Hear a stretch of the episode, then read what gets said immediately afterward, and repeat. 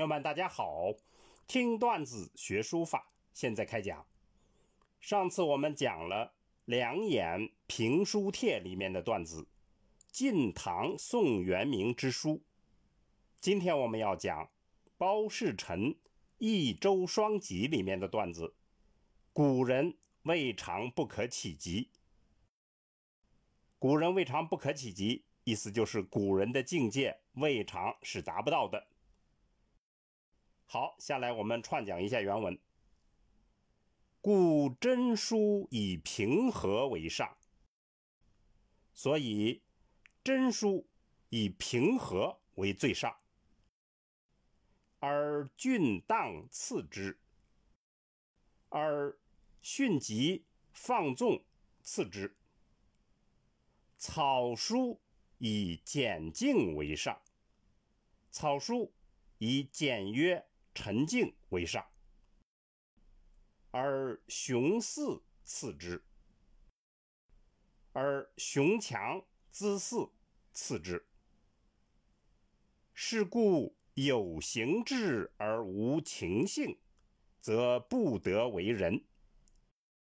所以有形志而没有情性，就不能做人。情性乖戾，又污得为人乎？情性别扭极端，又哪里堪做人呢？明乎此，而自立不倦，明白这个道理，而自己努力不倦怠，古人未尝不可企及耳。古人的境界。未尝是达不到的，或者是赶不上的。好，下来我们整体诵读一下这个段子。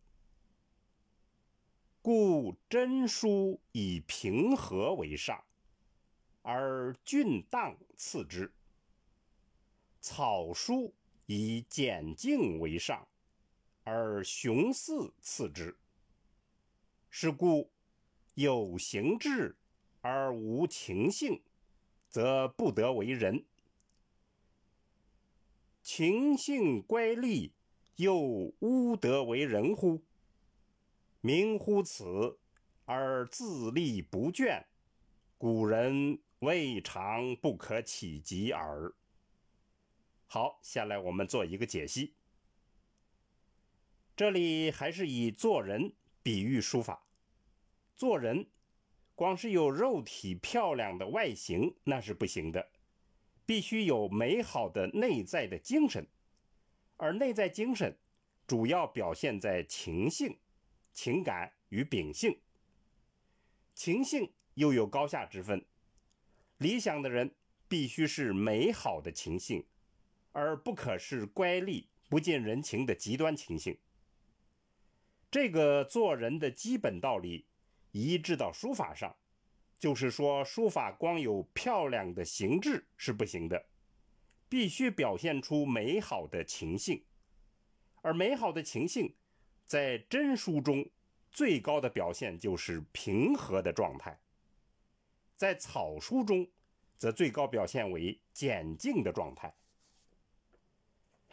书法和诗歌一样，都追求最高境界，不同类别。又有不同类别的最高境界。